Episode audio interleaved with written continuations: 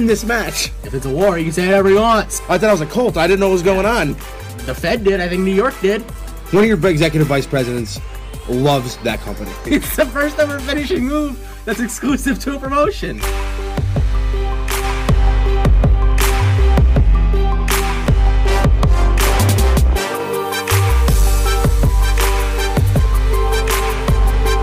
This is Champions Advantage.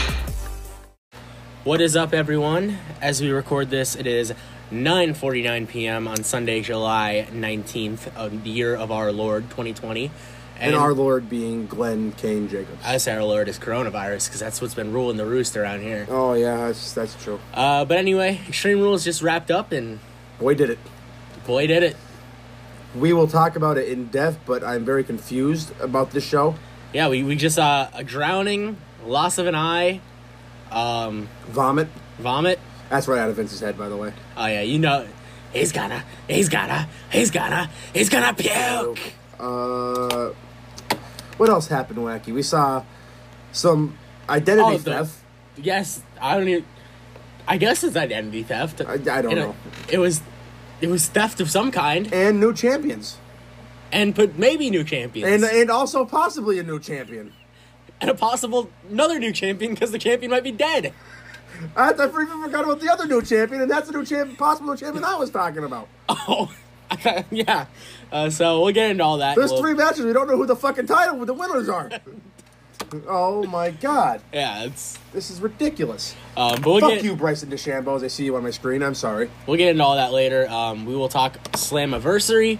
We will talk the Countdown to Fucktown podcast that the Good Brothers put out, documenting their WWE run and what led to their departures.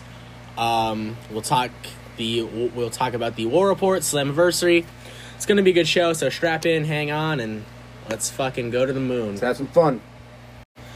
So, on midnight of Saturday the 18th, the Good Brothers went live with their Countdown to Fucktown podcast, uh, talking about everything that happened in their WWE run. Um, so, just a few talking points. Um, I'll kind of go through, I'll kind of summarize everything, then I'll, we'll get both of our takes on it. So, their initial signing to WWE in February 2016, um, they decided that they want to be close to their families and jump somewhere to the American television scene. And they wanted to sign into TNA, but then the three of them, being AJ, Anderson, and Gallows, all were shown interest from WWE. And they had a group vote on if they'd go to WWE. Um, Anderson and AJ voted yes. Luke Gallows voted no. So they still won two to one. So they all ended up signing with WWE. Here's what Karl Anderson had to say about their WWE run, and I quote. I would say overall the WWE run was fun, right? We had a great time. We built our names as high as we possibly could have done. But around October 2016, Gallows and I were driving after I put a pumpkin on my head and went through a table. I looked at Gallows as we were driving to a brother's house before we had to fly overseas, and I said, What the fuck just happened? What did we just do? I knew then that when our contracts expired in September of 2019, we had to get out of there. Uh, Gallows kind of had a uh, different mentality. He said, It's a completely different thing. It happens to a lot of talent that gets over, you know, outside of WWE, and then comes to WWE, as we have seen, and history repeats itself. It absolutely repeated itself with us. There were some highs during that run, but there were some real lows and some real fucking moments where we were just sitting there going, like, What the fuck have we done? Yeah, it's nice to make this money. It's nice to be on WWE TV for the exposure, but what are we doing? So that's kind of how they both summarized their uh, WWE run. Um, so when they were talking about how the new deals came about last July, they were overseas in Japan, teaming with Triple H in a six man. Funnily enough, because WWE was exploiting that they were over in Japan and teaming them with Triple H, when uh, they verbally agreed to uh, a great deal that Rocky Romero offered them in New Japan, as well as with AEW for the Young Bucks. And the original plan was for the first episode of Dynamite to be built completely around them. Um, they were going to close the show by attacking the Young Bucks. And then, in, not on this podcast, but on Jericho's podcast, he then revealed that they were going to be in the inner circle. And basically, what you saw happen the first night on Dynamite with the inner circle, the Good Brothers were supposed to be a part of that. And there was some heat with Cody and the Bucks and everyone in AEW management because they verbally uh, agreed to a deal. They told them for six months that they were coming, they were coming, they were coming, they were coming, and then one day out of nowhere they said, "Hey, we were re-signing with WWE. We're not coming." So there was some heat there. Um, I know them and the Bucks have reconciled, but they said that certain people in AEW management still hold a grudge. They didn't drop any names, but they implied it was a certain Runnels. Um, but they never dropped any names. Which so. I don't understand. Why he's probably the only one in that company that can understand.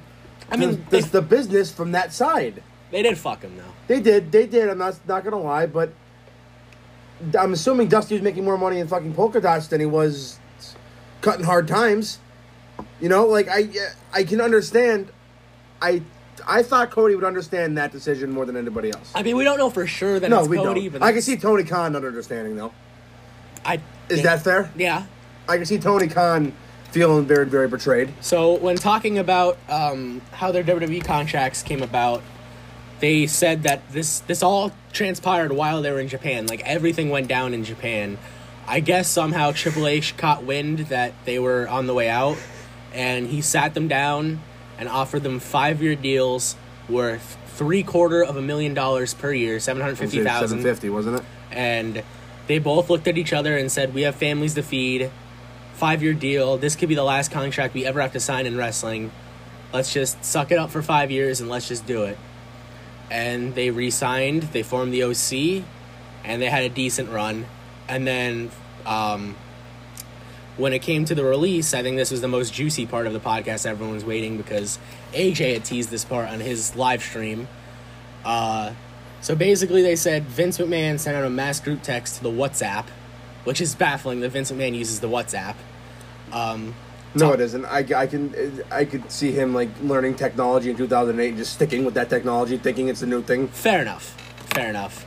Um, so he sent out a text about the cuts, and supposedly, if you believe AJ Gallows and Anderson, their side of the story was that um, Heyman stooged off to Vince how much they were making, and that's what got them on the chopping block and allegedly released.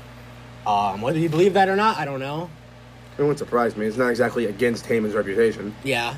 Um, so that's that's the whole story on why there's heat, and that's why AJ did move to SmackDown. The stories about him not getting along with Heyman were true, and it was because of that whole ordeal. And then they were talking about how the Impact contracts came along. They offered them two-year deals that were really good money and still allowed them the freedom to work in Japan, which is what they really said they want to do all along and what they miss. And so I don't think there's anything signed with New Japan yet just because of the pandemic, but it's pretty much a done deal. Yeah, I mean, that if they want to work there, there's no reason why Japan shouldn't want to work there. Yeah, and uh, also another interesting tidbit is uh, I, I told you about the AEW plans, but they also revealed what their New Japan plans would have been. Uh, Karl Anderson was supposed to beat Jon Moxley at Wrestle Kingdom for the U.S. title, which I'm kind of really bummed we didn't get because Karl Anderson is one of the most underrated wrestlers in the world. He's still the only American ever to get to the finals of a G1. Uh, dude's so underrated as a wrestler. I wish we got to see more of Karl Anderson as a singles. Um, maybe when he eventually does get hooked back up with Japan, we'll get to see him in some more G1s, which I'd really look forward to. Uh, and they said there was no offer from AEW this time around, so I don't know if it's just because of the pandemic or those certain member of management still have heat with them. But they said there was no offer with AEW this time because they regretted they regret not going to AEW the first time, and they would have signed with them this time if they had the opportunity to. But no offer ever came, and so now they're locked down to Impact Wrestling for the next two years. They'll be working in Japan as soon as they're allowed to allowed to with uh, travel restrictions and whatnot. And there wasn't bitterness towards WWE, but you could tell that Gallows especially never wanted to be there. I mean, he had his experience the first run as Festus And the second run. and Luke. Well, Festus, Luke Gallows, all that's all the same run. Um, so he kind of had the experience there. He kind of knew the lay of the land, Do you think Triple H had any idea they got they were getting cut? I don't think so. No way, right? I don't think so because I think if Triple H worked that hard to keep them. Oh, and another thing that pissed a lot of people off is what Triple H said to kind of get them to stay is you don't know if AEW will be there in five years. WWE will always be here. Yeah. here. Why did people get pissed? It's a very accurate statement. At the time, it was before Dynamite kicked off. It's a very accurate statement. I don't see with a billionaire owner. It's kind of one of those things where it would have survived as long as he wanted it to survive. That's fair, but it's also like just negotiating tactics. it is, and like, Like if you if I want you to wrestle for me, I'm not gonna say how great it is over there. no, like, I, I the get fuck. it, but I mean, that's, I think that's a very honest question. I don't think anybody should be getting upset about that. We, you you didn't know if it was gonna work. I still we still don't know if it's gonna work. We're not even a year in yet. well, we know they're safe for like the next five years Yeah. of their TV deal. So, Yeah, but they didn't have one at the time. well, they had one. It wasn't as good as the one they have now, but they had one. No, I just I think This was very- July. The, I think it's a very fair. Uh, I think that's a very oh fair no, like from negotiating table, of But- course they're gonna want to. I don't understand. I don't understand that. It's just another case of the grabbing at WWE straws. Uh, they also touched on the Saudi situation. They they they do believe that they were they were there as retaliation for Vince cutting the feed to the to the Saudi network that was uh, showing the show. But once they saw that Cain Velasquez and Randy Orton was with them, they never felt like they were in any, they were in any real danger. But they definitely felt it was a quote unquote hostage situation. Something was going on. Yeah, and uh, Gallo said somebody that he knows that works in in production that he doesn't believe would spout him bullshit said that Vince was heard telling them to cut the feed to the to the Saudi network. So, that's pretty much the highlights of the Good Brothers podcast. Any any thoughts? What did you make of the whole thing? I mean, they got a lot out. They got a lot out, but I'm excited to see what happens for them. I think those guys are uberly talented, especially Machine Gun. Uh, Gallows kind of the back nine of his career, but so is Anderson. Uh, I like to see what they can do. I mean, they have a lot. They have a lot they can do in Japan. They're gods in Japan. Uh, and and who knows? Maybe Cody just making them sweat a little bit. Do you think we will see them have a run in AEW eventually? Yes. I, Might not might not be anytime soon because I don't know what their, the details of the TNA deal are. two year deal And what are they? They're both around like 35, I think. I want to say they're both 35. Somewhere around there. Uh, they're both in that age, 35. Well, we know that if they wrote out the WWE contract, they said it was the last contract they were ever going to sign. But also that money would would have kept them financially secure. And Impact supposedly gave them a good deal, but I don't think they gave them anywhere near three quarters of a million dollars No. per year. So, I, I do think they will wind up in AEW after these two after these two years. Gallows um, is 36, Anderson is 40. Maybe not. So it would have been. It would. I think it all hinges on they want to be able to work Japan, and we know that AEW has done it with some guys like Jericho and Moxley, but those Japan contracts were signed before the AEW contracts were signed. So, I think they would allow them to work Japan just because they'd want them, but also, and God knows what the tag division will look like in two years, but that AEW tag division is already kind of really stacked. Like, there's not really a place for them. Let's not say stacked. Let's say convoluted.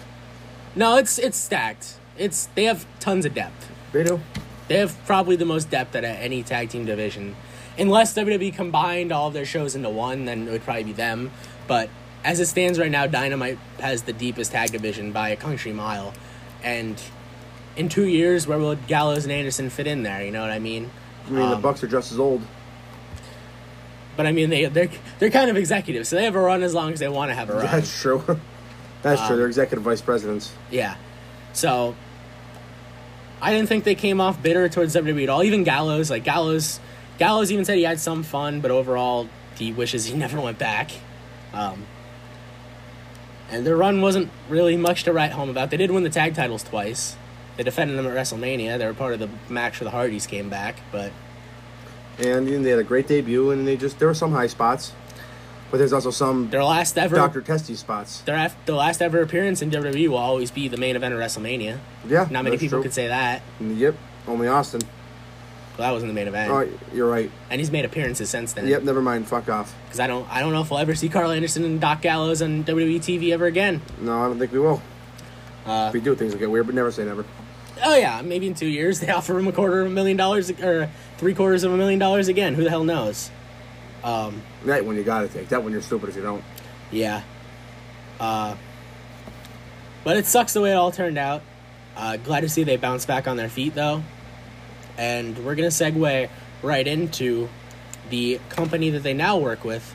Slammiversary 2020 took place also July 18th at Skyway Studios in Nashville. Um, I know you didn't get a chance to watch the show, but I did. So, I've seen highlights. uh, kind of run down everything and what we thought about it. So, the opener the Rascals had an open challenge. It was answered by the Motor City Machine Guns, Chris Sabin and Alex Shelley. Really fun match. Uh, the Machine Guns still got it. Alex Shelley is like aging in reverse. He's I saw I saw him wrestle Matt Taven last year for the Ring of Honor title in Toronto. The dude is like a fine wine. He just gets better with age. Chris Sabin, he's had knee problems. He's not the same Chris Sabin in 2006 or 2007, but he's still more than what more than able to hold his own in a tag team situation. Nice. Yep. You're probably the only person on earth that got Yep. that reference. Yep, yep, yep. But this match was awesome. I'd recommend checking it out. The Rascals, of course, are a great tag team. And yeah, fun opener. So the second Big match, fan of wins. um, I, I see the fact. The thing is, you're not even really serious. You're just trying to be funny. No, I like those guys. From what I've seen, I like those guys a lot. So the second match was uh, Moose taking on Tommy Dreamer for the TNA World Heavyweight Championship. That's a real sentence. in an old school rules match. And full disclosure, I haven't watched like, and I think the last Impact I watched, I watched a match where Tessa won the title. I think that's the last thing I watched, and that was like February, January, somewhere around there. So I haven't watched like any Impact since then. And when I heard old school rules, I'm like, are Moose and Tommy Dreamer gonna have like an amateur wrestling match? Because that's weird. But no, it's just their word for extreme rules. Um, weapon spots. They did a thumbtack spot, but it's kind of like I don't know. Like I just think I don't mean to call Tommy Dreamer stupid, but I think just doing a thumbtack spot when there's no people there is stupid. Yep, Like there's no one there. You're not gonna get a pop. yep, yep, yep. Um, but eventually Moose won with his spear. Moose is a hell of an athlete. It's too bad his uh, personal problems stopped him from signing with WWE. Um, but he's doing well for himself in Impact. Uh, so he got the win. Up next, a gauntlet for the gold match to determine the number one contender for the Impact Knockouts Championship. How do I try to be polite? This is not good. I was awful. Um, From what I heard, it was awful. Impact's knockouts division, the top half of it, I would put up there with any women's division in the world, including NXT. Up top, they have a ton of talent. Uh, Taya, uh, Kylie Rae, Deonna Purrazzo, Jordynne Grace, um, Rosemary. Like the top half of that division is very, very good. Havok. Um, but then the bottom half of that division is just bad. And they don't have the depth to have an 11 woman gauntlet match. Um, Kylie Rae won by last eliminating, Ty- eliminating Taya Valkyrie. Johnny Bravo ran in two separate times cross dressing. It just it wasn't good. No, let's not, don't even talk about it. So up next, uh, a fan invades the ringside area. Uh, he grabs a microphone, and this fan turns out to be Heath. Oh, okay. There, say can't call me Slater. Well, you can't you can't call him Slater. No, Um, Heath, I'm glad he landed on his feet. I think him and Rhino are going to be fun and impact, but I hate the way they debuted him, especially after that awesome promo we cut on Raw. They handed Raw handed Impact like Heath on a silver they did platter. him a favor. Yes, they did him a favor. 'cause He, he came off beautifully in that Raw promo. But Heath came out here um, uh, saying that he wanted to answer the open challenge. Some geek comes out. He tells him, hey, idiot, we're on Central Time. It's 9 o'clock, not 8 o'clock. The open challenge already happened. Machine Guns accepted it. And so Heath beat up the geek. There were audio issues. You could barely hear what Heath Slater was saying. Production issues plagued the show. I enjoyed the hell out of the show, but the production issues plagued the show. Um, yeah, and then Heath reunited with Rhino backstage, but Scott D'Amore said this is a closed set, no guest allowed, and kicked him out. That's awesome. Great debut for Heath. Yep. Up next, what was legitimately awesome, a singles match for the X Division Championship. Willie Mack defending against Chris Bey. I heard a lot. I heard a lot about Chris Bey from our Chris, Chris Pinero. Um, this is one of the first times I've seen. I saw him job on WWE, WWE TV a few times, but obviously, you're not going to see what a guy could do being enhancement talent on WWE TV. But this is the first time I, I saw him uh, like in an actual match.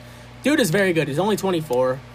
Uh, born in 96 same year as me um I, I like his whole character the ultimate finesser thing is nice uh, he defeated willie mack new x division champion sky's the limit for that kid Uh, it was a good match.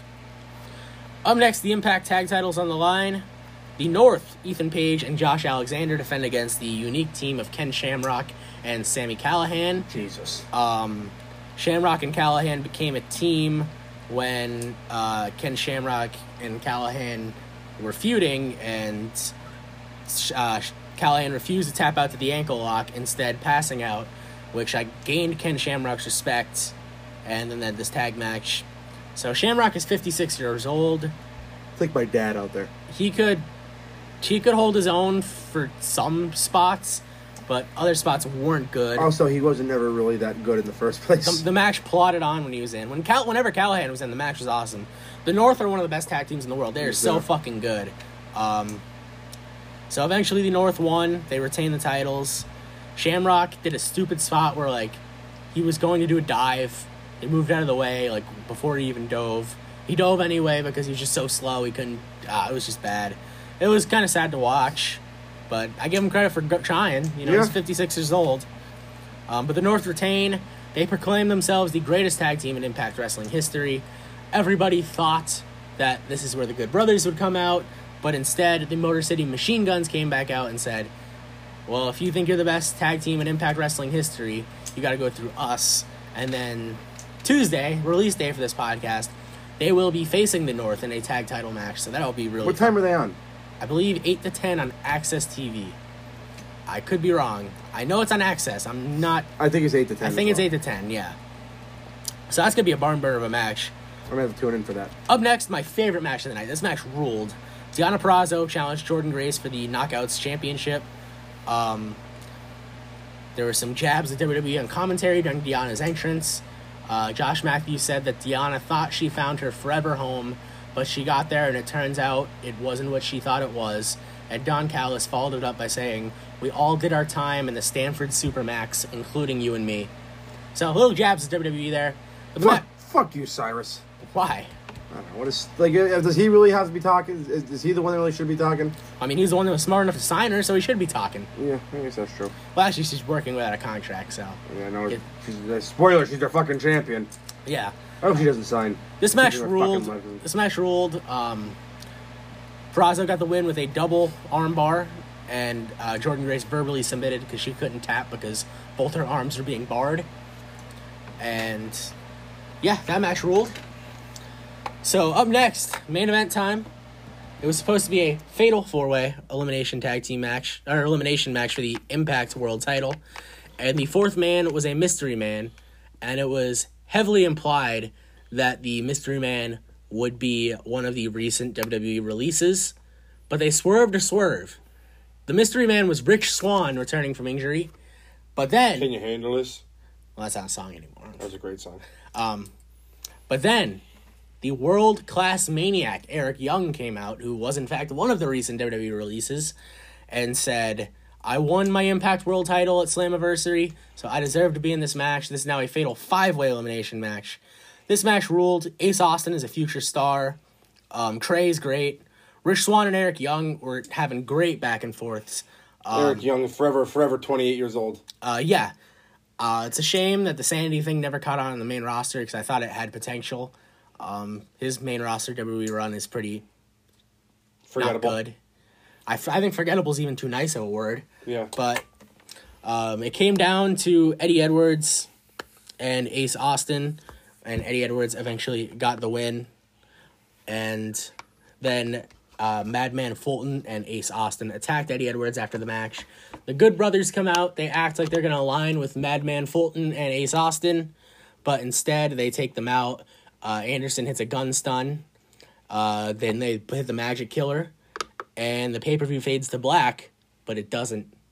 Three eyes, three like lines appear on the screen, and we cut to EC3. Did they say integrity, intelligence, and No, they're just what's the third one? intensity. Intensity.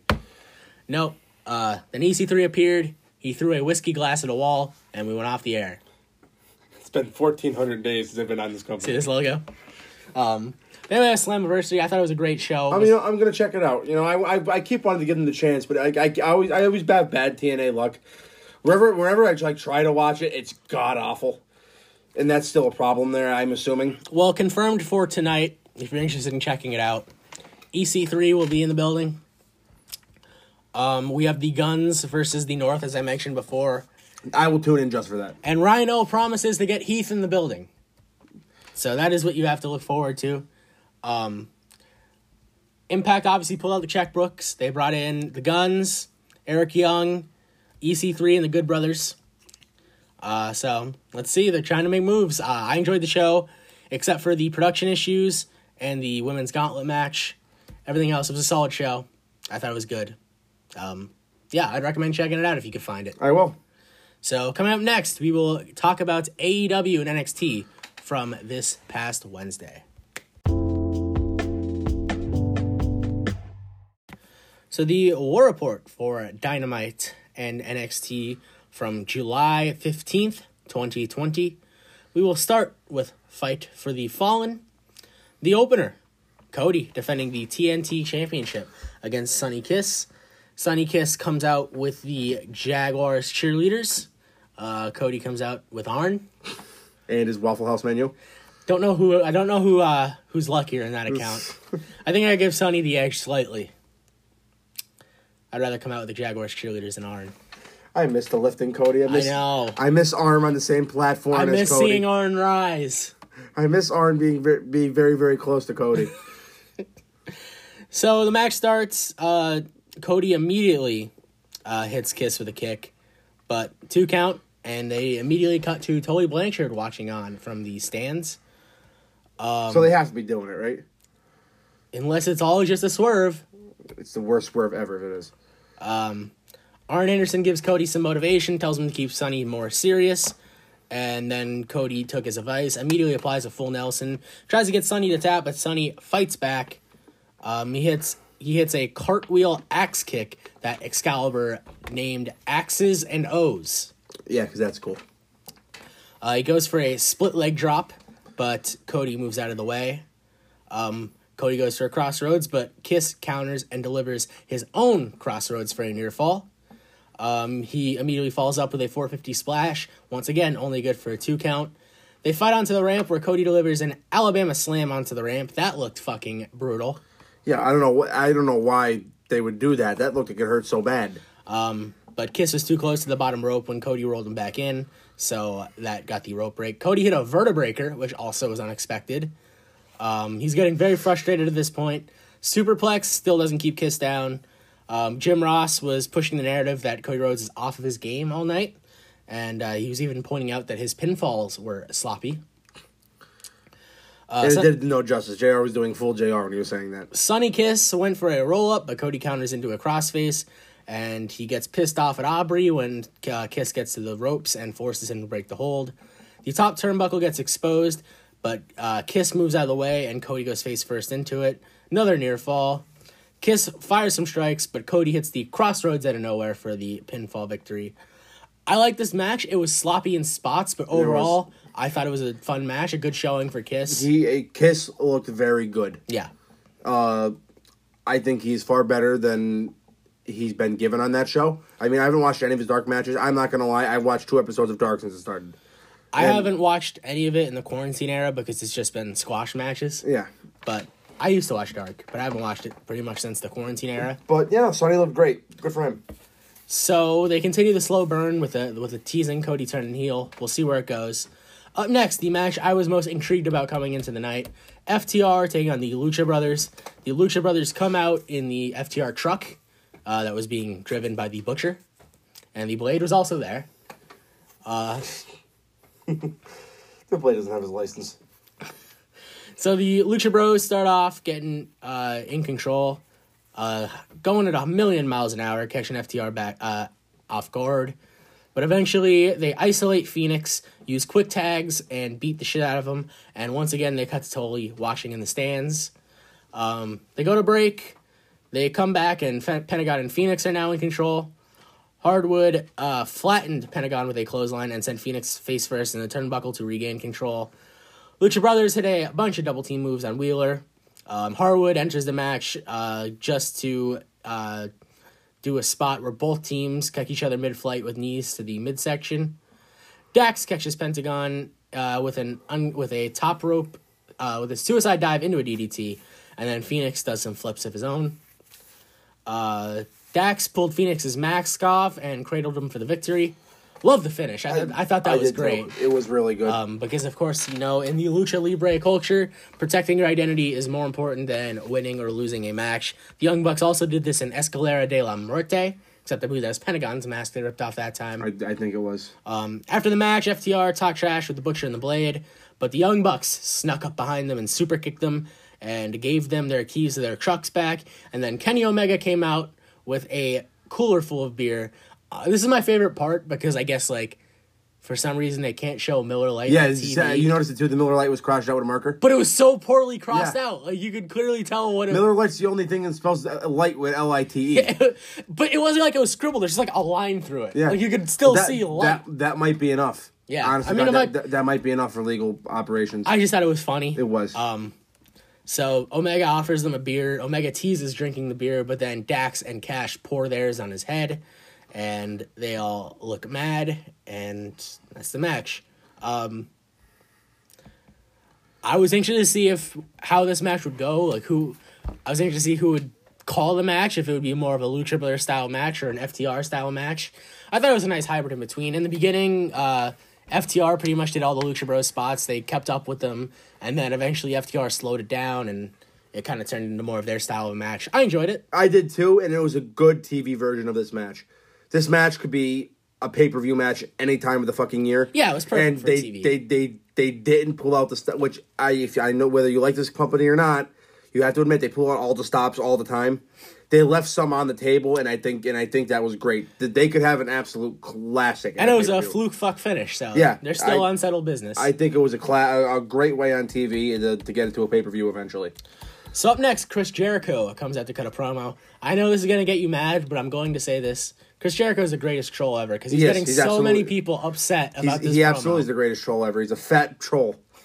So Jericho and the inner circle come out to the ring. Jericho dubs himself the demo god, and he explains to everybody that while winning in overall viewers is important, what the networks look at in terms of advertising is the He said the 18 to 49 is the 18 to 49 demographic, and he dubbed himself the demo god. Um, he said, despite advertisers, fans, and management all wanting to see a rematch between Orange Cassidy and Chris Jericho, he declared Cassidy's career dead and said there will never be a rematch. Cassidy's music interrupts. Uh, Cassidy enters through the stands. He stares all the heels down. He pulls a Dave Batista. He has the thumbs up. He turns the thumbs down. And then orange juice spills from the rafters, dousing the inner circle. Um, suddenly, Ortiz forgot how to walk. And Jericho claimed that the jacket was $7,000 that Orange Cassidy just ruined. Yeah, I wonder where he used that one before. Well, But- see, in WWE, it's only $5,000, Yeah. so his jackets got more expensive. The demo money. But uh, Very, very true. He is the demo god. I have one problem with this and one problem only. Oh, w- Wednesday, you had a lot of problems with this. You were, you were, you were steaming. There's steam coming out those ears. At all out, or double or nothing, I'm sorry. At double or nothing, Orange Cassidy did not know how to use a ladder. How did he get up there to put the orange juice in there? Maybe Trent and Chuck did it. We'll find out. We better get to the bottom of it. Probably never will find out. Yeah. Um, I don't mind Jericho talking about ratings because he's using it as a heel, but yet half their fans are going to cheer that stuff. I don't know. It's weird. Yeah, it was it's bizarre. it's It was- weird. uh, I, I see what he's trying to do. yeah, he's just a, he's just a troll. That's what he's doing. It's the same thought process and getting a clipboard over. Yeah. he's gonna do it just because he can Well, this week they won overall viewers and the demo, Yeah. so good for them. by a lot. Um, So up next, Jurassic Express versus the Elite. Chris Jericho's on commentary during this match, where he says he can't now. He says he can't wait for the rematch with Orange Cassidy. Jericho's the best. He is great. Um, can't confirm. Jurassic. Express cut a promo backstage making fun of Jericho. Jericho spent the whole match complaining about Jurassic Express and calling them shams. He says Luchasaurus is not really 65 million years old. He's just a man in a mask. Um, so we have Jurassic Express taking on the Elite. Uh, Omega pretty much just bullies Marco Stunt early, early, and uh, Jim Ross and uh, Chris Jericho point out that you could tell that Omega is not taking Marco Stunt seriously because he refuses to take off his T-shirt. Eventually, Omega gets frustrated. He rips the T-shirt off, but um, Jurassic Express takes control, and they show Hangman Page watching on from a bar somewhere. The Elite eventually get control with Omega hitting a plancha on the opposition. Um, they worked over Jungle Boy, isolated him during the commercial break. Luchasaurus hot tag uh, starts the comeback. Um, Luchasaurus showed his athleticism. He chokeslams Nick, standing moonsault. Omega breaks up the pin. Luchasaurus takes out Omega with a headbutt, but Omega no sells it and hits consecutive V triggers and hits a Snapdragon. Then does one to Stunt. Then one, then does one to Jungle Boy. Um, the trio recovered and hit a move that was referred to as the Extinction Event to Omega, but the Young Bucks broke up the pin. Jungle Boy hit a Hurricane Rana from the top rope. Stunt followed up with a 450 splash, almost pinning, uh, getting the win. And then they did the spot that I know some people weren't too thrilled about. Um, so Stunt launched off the shoulders of Luchasaurus onto Matt Jackson, who was standing on the top rope, and hit a destroyer for a near fall. Omega hit uh, two V triggers to Luchasaurus and Stunt, and then the one winged angel to Stunt for the victory. After the match, Omega continued to beat on Stunt, much to the dismay of everybody else in the match. And then he lowered himself into a corner and was cackling like an evil movie villain. Yes, he's turning heel, it appears. Eventually. So, I don't know. I thought this is alright for what it was. It was fine. It was absolutely fine. Nightmare Sisters taking on MJ Jenkins and Kenzie Paige. It was a squash. The Nightmare Sisters got the victory. After the match, uh, Dasha introduces Nyla Rose. After being questioned on who her new manager is, she introduced Vickie Guerrero. I'd let you take credit for this, but for some reason you thought noted great promo Awesome Kong would be Nyla Rose's mouthpiece. Hey, listen, if So I some, don't think I can let you take if some getting, extra large, handsome man said last week on a podcast that drops Tuesday at noon and at Champion Spot on Twitter, said it was going to be Vickie, I think we should listen to him more. Whatever you say. So main event time. Jon Moxley taking on Brian Cage.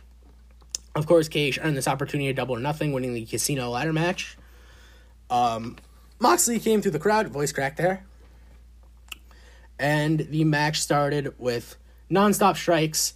Cage uh, established his physical dominance early. Moxley repeatedly damaged the arm that uh, Cage illegitimately injured before signing with AEW. Uh, Moxley set in guardrail against the ring and tried to suplex uh, Cage onto it, but Cage counters and Germaned Moxley right onto it. That looked like it sucked. Uh, we come back from commercial and Cage has a torture rack on Moxley, um, and then he turned it into a neck breaker. Moxley came back, hit a few roll ups for two counts, and then hard rights the Cage, and then hit him with a power slam. Um, Moxley rallied with some drop kicks and knees to the face, went for the paradigm shift, but Cage avoided it and hit a big knee. Moxley finally hit the paradigm shift, but Cage kicked out. Um, he then puts uh, Cage in an armbar. Cage powers out and sent Moxley into the corner. He hit a superplex from the apron all the way in the ring, Cesaro style. Uh, he goes for the drill claw, but Moxley countered it in the armbar. Uh, Cage tries to fight his way out, but Moxley kept shifting his weight and rolling him back to the center of the ring. Taz was panicking at ringside, trying to figure out what to do, before finally throwing in the orange towel to save his rotator cuff, even though it meant Moxley would get the win and retain the title. After the match, Cage attacks Moxley with the FTW Championship, only for the lights to turn off. When they turned back on, it was Darby Allin making his return, and he beat up Brian Cage with a skateboard, and Moxley and Allin stood tall as Dynamite went off the air. All right. It was all right, at best. So I liked it. Um, I didn't hate it. I love the finish. Uh, it's a way to keep the title on Moxley while still somewhat protecting Cage, but it, at the same time, it wasn't a fluke either. I thought it was. I wouldn't have booked the match, but if you're gonna book the match, that That's I think that's the it. finish to do. Um, so yeah, I thought AEW is an alright show. It wasn't anything blow away, but it was fine. yeah, I agree completely. So now NXT also on July 15th, 2020. We open with Keith Lee cutting a promo. They show a promo package of stars including Balor, Gargano, and Priest, uh, congratulating Keith Lee, but also saying they want his titles. What do you think of Keith Lee's promos? I think they suck. If you want, if you want my honest opinion, Is it? Do you think the whole thing sucks, or do you just you just can't pair that voice with that person? I just think a guy that looks like him shouldn't be cutting the style of promos he cuts. I agree, and I say the same thing about Luchasaurus. Uh, I I think that's fair. Like I wish Luchasaurus would just roar one time. I think he's roared before. I feel like, he like roars sar- at the, be- sarcastically. He's roared, and then he hits he hits a sixty-five million years line. But I don't like I don't like his promos. And then Die Dijak came out. He used the word frenemy. Yeah, that was something. he used the word frenemy. Um, so they, like you said, Dijakovic came out and they made a match for later for both titles. It was fine. I'm never a fan of Keith Lee's promos, but it was fine. It set up a match for later on, accomplished a goal, whatever. The opening match, Damian Priest versus It's Grime Time, Cameron Grimes. Um, Cameron Grimes tried to get out of the match early. Uh, he tried to get the win very cheaply, you know, but Damian Priest would not allow it. He hit a bunch of kicks and a razor's edge onto the apron, which like sucked. Grimes fought back, um, but Priest was able to match speed with him. He ducked a diving Grimes and sent him in the ropes, then hit a bicycle kick and a second rope reckoning for the win. Um, afterwards, he promised that he would come for the winner of Keith Lee and Dijakovic. This match ruled ass. It, this match was great. This, in my opinion, this is my favorite match on both shows. I think that's a kind of fair opinion. I, I thought. I'll tell you what. I was never a fan of Punishment Martinez. I'll tell you what, turning the king of the hill there. Oh, I'll, I'll tell you what, boy. But uh, I was never like a huge fan of Punishment Martinez. But I think he's he since he turned babyface, I think he's great now. And Cameron Grimes is just so different than everybody else that he he makes it work. He's a he, he- I like a good goofy heel like that. That's not too too goofy, but is very very self confident. I thought this was great. They did some great shit. The Razor's Edge was nasty. The, the double crossbody spot was incredible. Yeah. I give them all the credit in the world. I think they got something in both these guys. So up next, Shotzi Blackheart taking on Indy Hartwell. Um, Indy Hartwell took the advantage early, but Blackheart was able to, get the advantage. Um, she had a senton, but then Robert Stone arrived in a walking boot. Aaliyah pushed Blackheart off the top rope to allow Hartwell to hit a running big boot that sealed the win. Uh, furthers the storyline between Stone and Shotzi. Um, from what I've seen from Indy, she could she could be something in the future. She's still green, but she could develop into something. Um, you know, we're getting old when she said she was inspired to wrestle by seeing Sasha and Bayley. We're getting old. Yeah, we are getting old. Um, That we were adults when that match happened. yeah. But it was good win for Indy Hartwell. Nice to see her get a W. I don't think Shotzi is dead in the water by any means. I mean, it was a cheap victory. Aaliyah basically cost her the match. Um, video package showing Legado del Fantasma drinking and celebrating their Great American Bash victory. They're pissed off at Breezango for mocking the Lucha Libre culture, and they promise to change the perception of Lucha Libre forever. This group keeps growing on me more and more every week. I think they're great. So, up next, we have the NXT and North American champion Keith Lee defending against Dominik Dijakovic. Um, basically, a battle of power. They chop and body block each other, but they're respectful the entire time.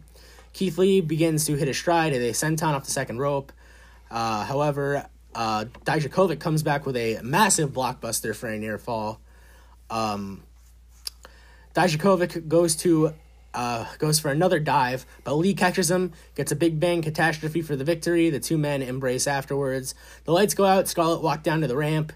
She dumped the hourglass that Keith Lee smashed about a month ago on the ring, and I guess that's a promise that Cross is coming for the title. And then backstage, Dijakovic was asked about Cross, and he said, "Well, Cross is very good, but he's not in Keith Lee's league." This offended Cross, who came up and said something. I, I didn't understand what the hell he said. I didn't either. I don't know what the fuck he said. I still don't know what he said. Me either. He just said something. But then they brawled into a like back room and uh, Cross hit a suplex on the concrete and the match was made for next week. This wasn't a bad match by any means, but this is definitely the worst of all their matches together. It was, no, I, I. That's exactly my take on it. They can't. Ha- I don't think it's possible for them to have a bad match. plus, I mean, there was kind of like no build or anything. No. just kind of a mid card match. Yeah, and you know what? That's fine. For, uh, that's fine for for TV. Up next, Tim Thatcher tel- taking on Denzel Dejournette. There was a uh, there was a lot of good um, technical wrestling at the beginning. Uh, Denzel is a uh, accomplished amateur wrestler, um, but Thatcher quickly took control, hit the half crab, and made uh, Denzel tap out. Thatcher continued to uh, have the hold locked in, but then Oney Lorcan sent him running. It was fine. Oney and Oney and Thatcher kicked ass last week, so I'm glad they're continuing it. Thatcher just kicks ass. That's true. I also love how his Titantron says Thatch as Thatch can instead of Catch as Catch can. I thought that was pretty cool. It is phenomenal. Um, and now main event time. The NXT Women's Championship is on the line.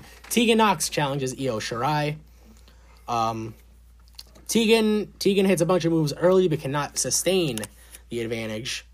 Um, Shirai works on the chest of Tegan Knox. The challenger finally gets control by dodging a Meteora attempt from uh, Shirai, sending her into the steel steps. This allowed uh, this allowed Knox to hit the cannonball. A big crossbody from Knox. Uh, a big cane choke slam from Lady Kane for a near fall. She still got had the still got out of the uppercuts. Um, Shirai was able to hit a Tiger Feint kick into a diving drop kick, but she couldn't capitalize because of the damage done to the knee. Molly, I mean Tegan hit a Molly go round, but it was only good enough for a near fall. Um, Very well done too. Knox went for the shiniest wizard, but uh, Shirai was able to counter with a palm strike. She hit the moonsault, got the victory. Um, Shirai celebrated on the stage, but then Dakota Kai took out the champion to end the night. I thought this was a great match. Oh. I thought Tegan looked great in defeat. I thought Shirai looked great in victory. I agree one hundred. Dakota Kai made her impact afterwards, and I guess that's where they're going next. So let's hear your MVP. Let's hear your MVPs for the evening and the show that you thought won for the week. I neither show did it for anything for me, so I was gonna call it a tie, but I excused myself from the cop out. Uh, my AEW MVP is Sonny Kiss. I thought he looked very well. He looked very very good. He came off. Yeah, Uh, my my NXT MVP is Damian Priest. That motherfucker looks better every single week out out there. And my overall MVP is Io because she's the best. I think right now she's the best female wrestler in the world. wow. And for shows, I didn't exactly care for either. And it might have been just the mood I was in. I worked late and it was, but as I rewatched them, they they were both pretty average shows until the main events, and I thought Io and Tegan kicked the shit out of Moxley and and uh, Cage. So I'm gonna go NXT solely for that reason. So my AEW MVP is the Lucha Brothers. I've been, we've both been, especially you, you more so than me. We've been critical of their abilities to follow the rules, but I thought they didn't really do anything to mind-boggling rule bending wise in the match. When they're And- good, they're fucking and good. they still put on a hell of a performance Yeah. against FTR. My NXT MVP is hmm. uh, I was gonna go Priest, but then you went Priest, and I don't want to go the same one. I'm gonna go Robert Stone. He's been he's been entertaining the past few weeks. I love they got run over by a tank. I love that a plastic tank lightly running over his ankles enough to put him in a walking boot. Um, he always cracks me up. And my overall MVP, I am also going with Io. Um, that was the best match on either show. Uh, it just edged out Priest and Grimes. I thought those were the two best matches of the evening. I agree. Followed by FTR and Lucha Brothers, also right in that mix. I agree. Um, but And then I would say Cody and Kiss, Yeah. and then the main event of AEW. yeah, I think that's probably fair. Yeah. And you know what? I really like the six man on AEW too. That's weird because now I think about it, there were a lot of matches on both shows I liked, but I'm in the same boat as you, where neither show really blew me away. But I was in the same boat as you. I was actually watching the shows at work, so it could have been I'm trying to do work and watch the shows at the same time. Maybe I just wasn't in the mood. But going with the same logic as you, I'm also going to go with NXT. I thought Io and Tegan just put them over the edge for, for having the better show. Um, so yeah, that's the War Report. Coming up next, we will talk the horror show at Extreme Rules. Stay tuned. The horror show at Extreme Rules took place July 19th, 2020 in the WWE Performance Center in Orlando in Orlando, Florida. The attendance was zero real people. Um so, let's kick it off with the kickoff show match. Murphy taking on Kevin Owens. This went 8 minutes and 55 seconds. I thought this was an entertaining match. Um, A good pre-show match. no build, just the match. Murphy came out firing with knee strikes. Uh, Kevin Owens hit a fucking beautiful moonsault.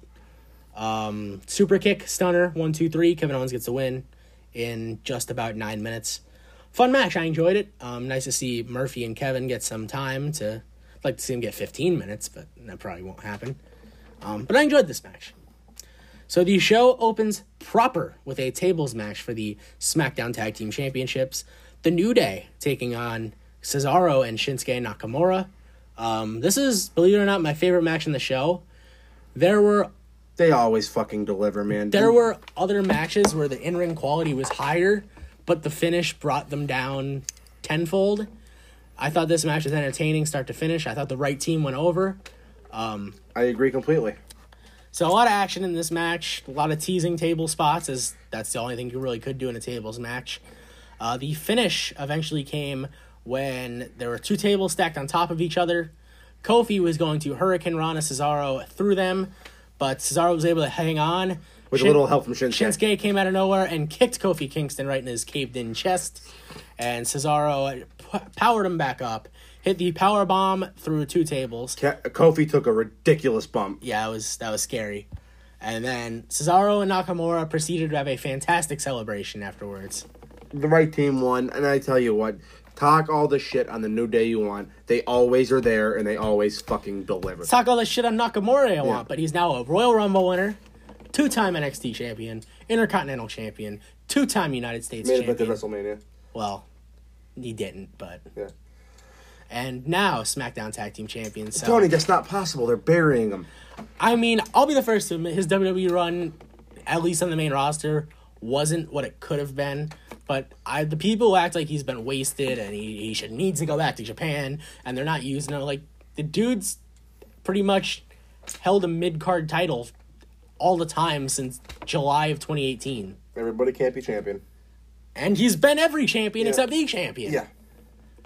let's not act like he was even the guy in New Japan. Like he No. was, he was pretty much in the role he's in now, always the mid card champion. Yes. He was Mister Intercontinental in New Japan. yes, he was.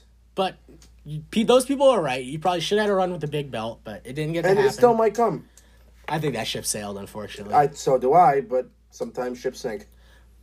That's not good if the ship sinks. I mean, did you see him recently? It's gonna sink. There's a reason he's in those full body suits. That work ethic, man. Unmatched.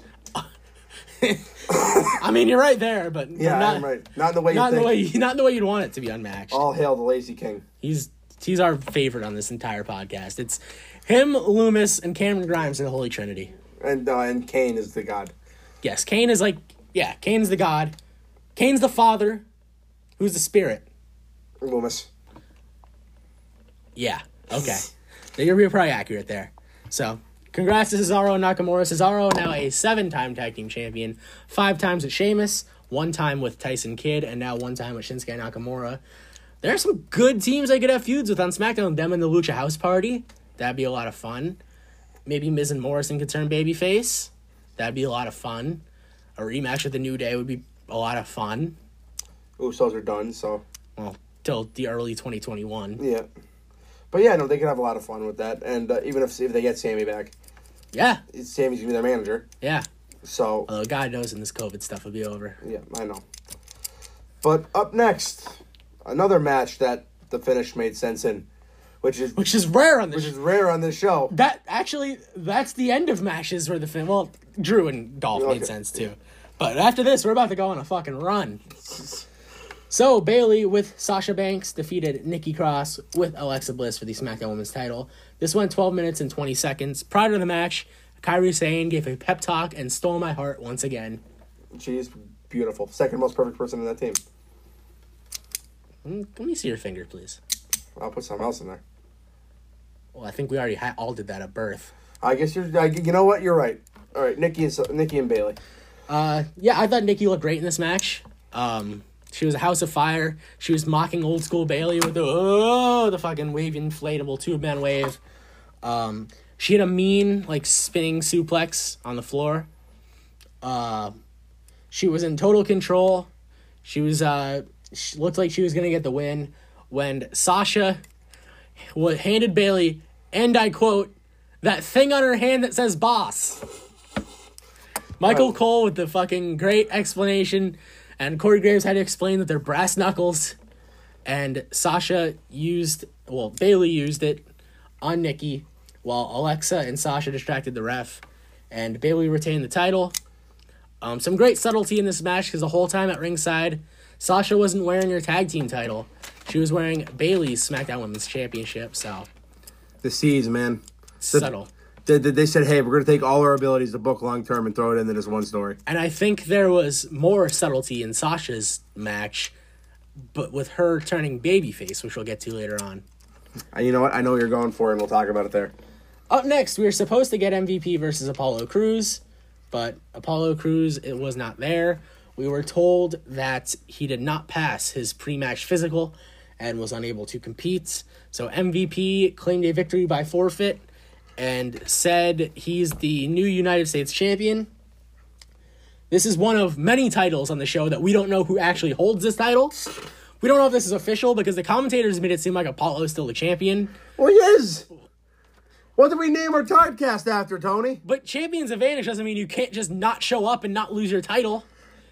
I, I, I guess yes, you can because you can just get counted out. No, like, well then, if people are hurt, why they gotta give up the title? They just get counted out. I don't know. I don't know. We'll figure out tomorrow. yeah, I'm assuming. hopefully, hopefully we figured out last night. Yes. But tomorrow is the time of we are recording it. Um, so yeah, is MVP US champion? I don't know. I will say the belt's growing on me. I hated it at first, but it's growing on me. And here we go. Oh God. An eye for an eye match. The match can only be won when one competitor extracts an eye of their opponent. That's a real sentence. Seth Rollins taking on Rey Mysterio. This one 18 minutes and 5 seconds. Um, a certain internet columnist was upset that they were wrestling in this wrestling match. Um, part of me gets his point, but the other part of me says, What are they gonna do? Just sit in chairs and go after the eyes? yeah, like, you gotta soften your opponent up before yeah, you could extract like you gotta an do eye. something. You just can't like just can't just go right to the eye extracting. I wish Loomis is in this match. He'd extract some eyes. He would. He would. He's a great butcher. I wish the Butcher was in this match too. He would be great as well. Um, but I like in ring action wise, this match ruled. Um, there was some creative use of weaponing weapons. Uh, what what, what kind of weapons? Were? Rebar, Uh, kendo rebar. sticks. Uh, Rey broke the kendo stick over his knee and took like the sharp point and tried stabbing it in Seth Rollins' eye. Um, they repeatedly went to the step spot that injured Rey's eye in the first place. Um, Ray took a sick bump where like Rollins like s- threw him across the ring like he's a fucking surfboard, and he splatted the outside onto a table. Um, Rey Mysterio dropped toe hold Rollins into the corner of the announce table, which looked brutal. Um, Rollins took Samoa Joe's pen and tried jamming it in Rey's eye.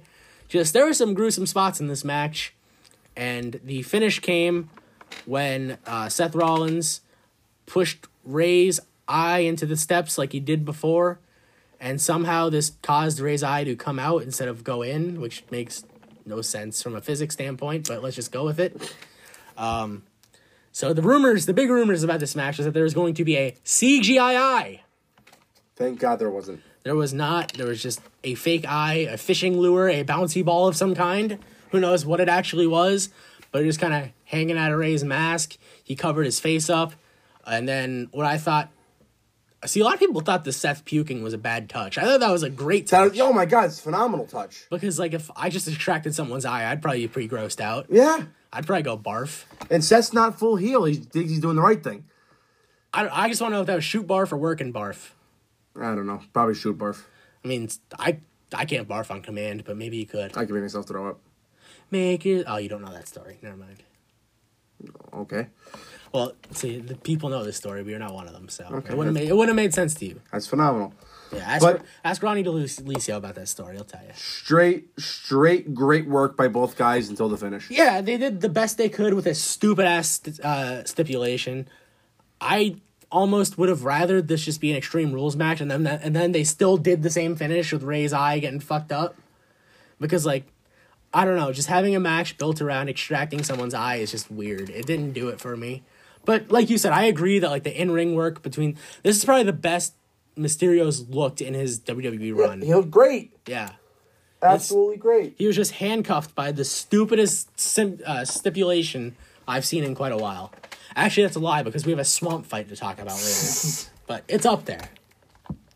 So we go from this super serious moment to a Bayley promo where she had us in the first half.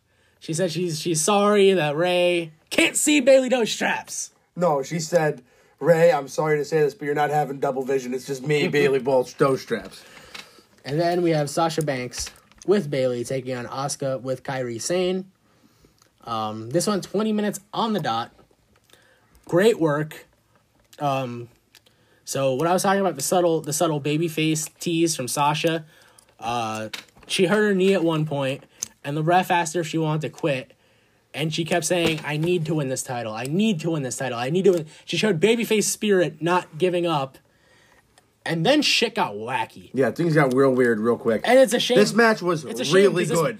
This, match went from being, I won't say a match of the year contender, but a WWE main roster match of the year contender, to just full out chicanery in a matter of like two minutes. So I'm trying to even think about how I could describe all this. There was a million different pinfalls. Yeah, so they start out with a they they did do go for a bunch of pinning combinations, cradle after cradle, Meteora, Asuka goes to the Asuka lock, she almost gets Jode, just back and forth, back and forth, back and forth. Then out of nowhere, Bayley throws one of the tag titles in. Then Bayley, then while the ref is distracted, Bayley tries to hit Asuka with the belt, but the ref catches her. So then Kairi Sane comes over and attacks Bayley, and the refs with both of them. So now Sasha has the women's women's tag belt, and she's gonna hit Asuka with it. But then the ref sees Sasha with the belt, and the ref says, "Sasha, you can't use that belt." And Sasha says, "I wasn't gonna use that belt," which is a lie. Very much so. And then Asuka goes for the mist, and Sasha ducks, and the poor referee eats the mist to the face. Um, and then Bayley kabukis. See what I did there? She kabukis Asuka in the back of the head with the women's tag title belt. I thought she was gonna throw the ref in, but instead she just took his shirt, and Sasha got on top, and she counted one, she counted two, and she counted three, fast count and everything. And I don't know what the finish is. I, I don't know who's the champion. I I'd assume I'd assume that last night it got overturned. Obviously, we were recording this before Raw airs, and this comes out after Raw airs, so like we couldn't tell you for sure. But this was wacky as hell. Kind of the story of the night. Great in ring action marred by just baffling booking decisions and awful finishes. This match was really, really good. Also, we should mention in, in the last match, Dominik is the world's worst son because he waited until Rey already lost an eye to come out and help him. He did. He enters. He enters the Cody kind of range. Shitty ba- Well, Cody has an excuse. That that, that locker room's far away. We're in the performance center here. Dominik has no excuse. That's true. That's very true. So yeah, that that that Banks and uh, Asuka match was great. It's just I don't know what the fuck was up with that finish. Yeah, I I don't understand why they did it. I guess with record low ratings on Raw, they want people to tune in and see what the finish was. But I think it just pissed more people off than I got people curious. I think it did too. We'll see. By the time this episode comes out, we'll know we'll know the rating was, and we'll see if it worked or not. But I don't know. Up next, Dolph Ziggler taking on Drew McIntyre for the WWE Championship in a match where Dolph Ziggler is allowed to pick the stipulation. And so Dolph Ziggler, he kept it simple. He picked an Extreme Rules match for him. It was Extreme Rules for Dolph Ziggler only, and had Drew McIntyre gotten disqualified or counted out, Dolph Ziggler would have won the WWE Championship. Uh, this match went 15 minutes and 25 seconds. I enjoyed the in-ring action in this one as well. I love the spot when uh, when McIntyre had Ziggler up for a vertical suplex, and the table was there, and he looked at the table, and he knew if he put Ziggler through it, he'd be disqualified. So he just turned and suplexed Ziggler the other way. I thought that was great. It was good. Drew's reverse Alabama slam always looks good. Dolph hit a famouser off the announce table. That looked pretty cool. He hit an elbow from like 50,000 feet in the air. Got some crazy hang time on that elbow through the table. Um, so the finish came when he was going for a super kick, but McIntyre nipped up and damn near hit the Claymore in one motion. It was wild. It was a great finish.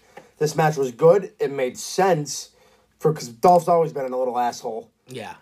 It made sense for Dolph to put it this way. Dolph fought. He even screamed a few times that he couldn't beat Drew. Drew looked really good as he usually does. Drew comes out better in this than he was before. I think this the match that made the most sense all night, other than the tag match. That's a low match. praise. Yeah, uh, thought it was good. Uh, the psychology behind this match was just phenomenal. Um, so bring on Randall. Bring on Randall. And that's probably where his title reign's going to end, unfortunately. Probably. You know what? I've heard it. I heard the rumor Yeah. from our sources.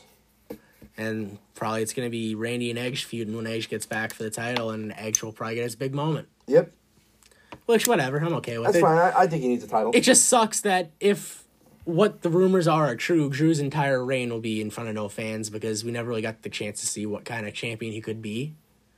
Um, I don't think this will be his only time with the big gold, though. I think No. he'll find his way back there. But I don't know. Maybe the rumors are all wrong and he'll be champion until 2021. Who knows? Maybe. So, main event time. Bray Wyatt taking on Braun Strowman in a Wyatt Swamp match. There's no time listed for this match. There's no winner listed for this match. So, I guess I'll just kind of try and describe what happened. So, Bray Wyatt's sitting in a rocking chair. Braun Strowman pulled up in a Ford Raptor. Braun Strowman beat up some geeks that were just geeks. Then Braun Strowman got hit in the back with a shovel. Who did he get hit by? Braun Strowman. It was Wyatt family Braun Strowman beating up. Like th- I don't know how they did it because they're two different sizes. I want to say maybe they just took like remember when the Wyatts and the New Day had that compound brawl? Yeah. Maybe they just spliced in footage from that. To I, I it has to be because like it's because it, wasn't Braun. It, it was it was that Braun. It was like big fat Braun. and he had like the facial hair and Yeah. everything. Like yeah. So I'm thinking they just spliced in old footage, perhaps. Possibly. I mean, it was edited really well. yeah. Um, then Braun is chained to a chair and Bray brings in a snake to bite him.